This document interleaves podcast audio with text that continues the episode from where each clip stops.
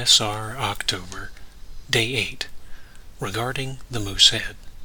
The moose head is, without doubt, my favorite part of an OSR experience.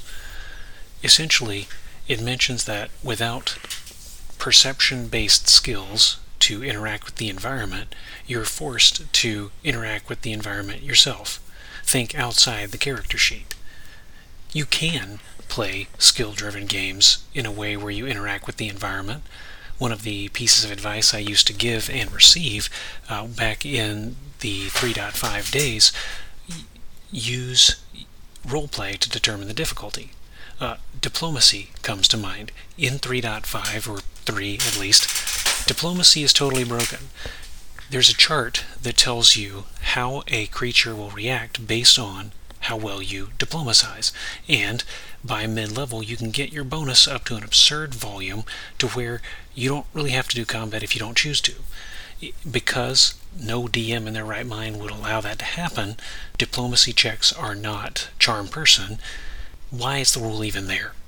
Uh, so, when I was running those kind of games, I would treat it more like a reaction roll. If it's high, it's good. If it's low, it's bad. And really, you may or may not even be entitled to one based on what's going on. Or if you do really, if you do really well, you may not need one. So, who knows if you say sneak up onto a cult hideaway and you're wearing their robes and speak their language, they may trust you. You may not have to convince them to let you in. But here's the epiphany. When you play a game that doesn't have a skill system, when you play a game that doesn't have a button that you can push, it forces you to think outside the box.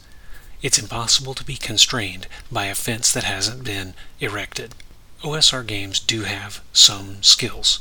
You have the thief class or the specialist uh, equivalent class in whatever game you're playing, and they have a dice roll they can do to overcome certain problems.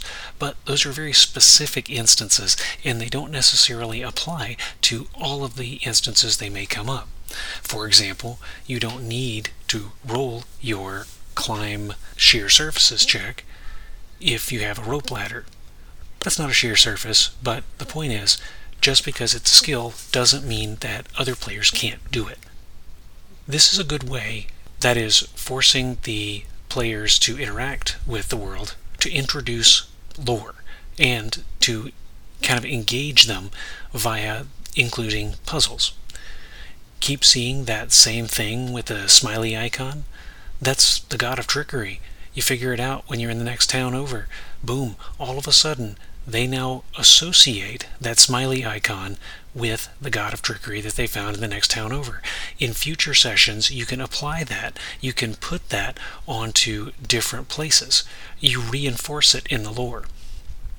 In my home game, for example, the god of death, Mot, is associated with snapping turtles and a constellation, the snapping turtle, among other things. But the, the constellation and the turtle iconography were what I really drilled home in my uh, home game, the first game I got to run after moving to Florida. Rewind, we are at the entrance of a dungeon.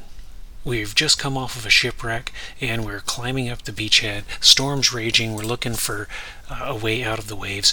And there is an alcove on the front uh, of this cave. The door has a pattern on it with a, with a star field. The players notice that they are in a turtle's mouth. They look up, they see, hey, there's a, this is is the entrance carved? Yes, it's carved. What does it look like? Well, there's a beak. We look outside, turtle head. Got it. They remembered Mot and the snapping turtle talking about the starfields. Now, did I make them memorize the starfields? No. But one of them was a farmer in his previous life, so I figured, you know, farmers know basics about astronomy, at least the constellations uh, in the firmament, because you're going to plan seeding and harvesting in part around those changes. So I said, you see, uh, and I named a couple constellations. He attempted to press the star pattern in the shape of the turtle which was awesome. That was a beautiful moment because that was exactly what I had written down on that piece of paper.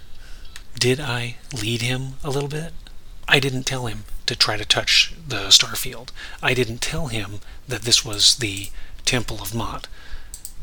He figured that out all on his own based on the context clues that I'd provided in external sessions and other conversations.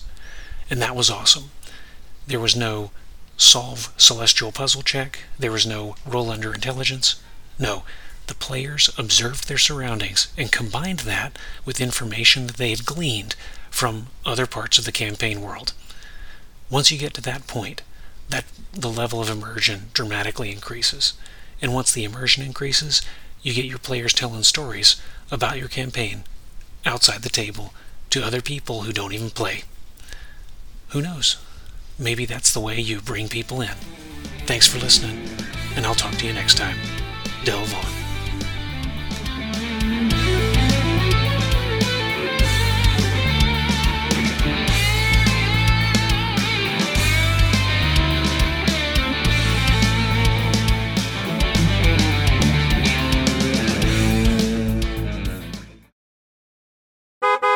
The Clear Mail podcast is an independently owned and operated product released for educational and informative purposes under the Totally Steal This license, which is kind of like Creative Commons, except f- licensing. Segments recorded within a vehicle are recorded using a Bluetooth hands-free device in conjunction with local vehicular safety legislation. The music for the Clear Mail podcast is Gold Coffee by Michael Ramirez C, retrieved from Mixkit.co and used under the Mixkit royalty-free music license. Sound effects used in the Clear podcast are also retrieved from Mixkit.co and used in accordance with the Mixkit free sound effects license. Clear does not ascribe to nor endorse views or opinions expressed by call-ins, guests, or even the host, unless you think they're awesome, and thus does not assume any liability regarding the consumption or distribution of this podcast. By listening to the Clear Mail podcast, you agree to these provided terms. Parties with questions regarding these terms, conditions, or releases are encouraged to reach out to Clear Square Ring Mail at the prescribed methods provided on the Clear Square Ring Mail blog. Parties dissatisfied with these terms, conditions, or releases are encouraged to go suck an egg.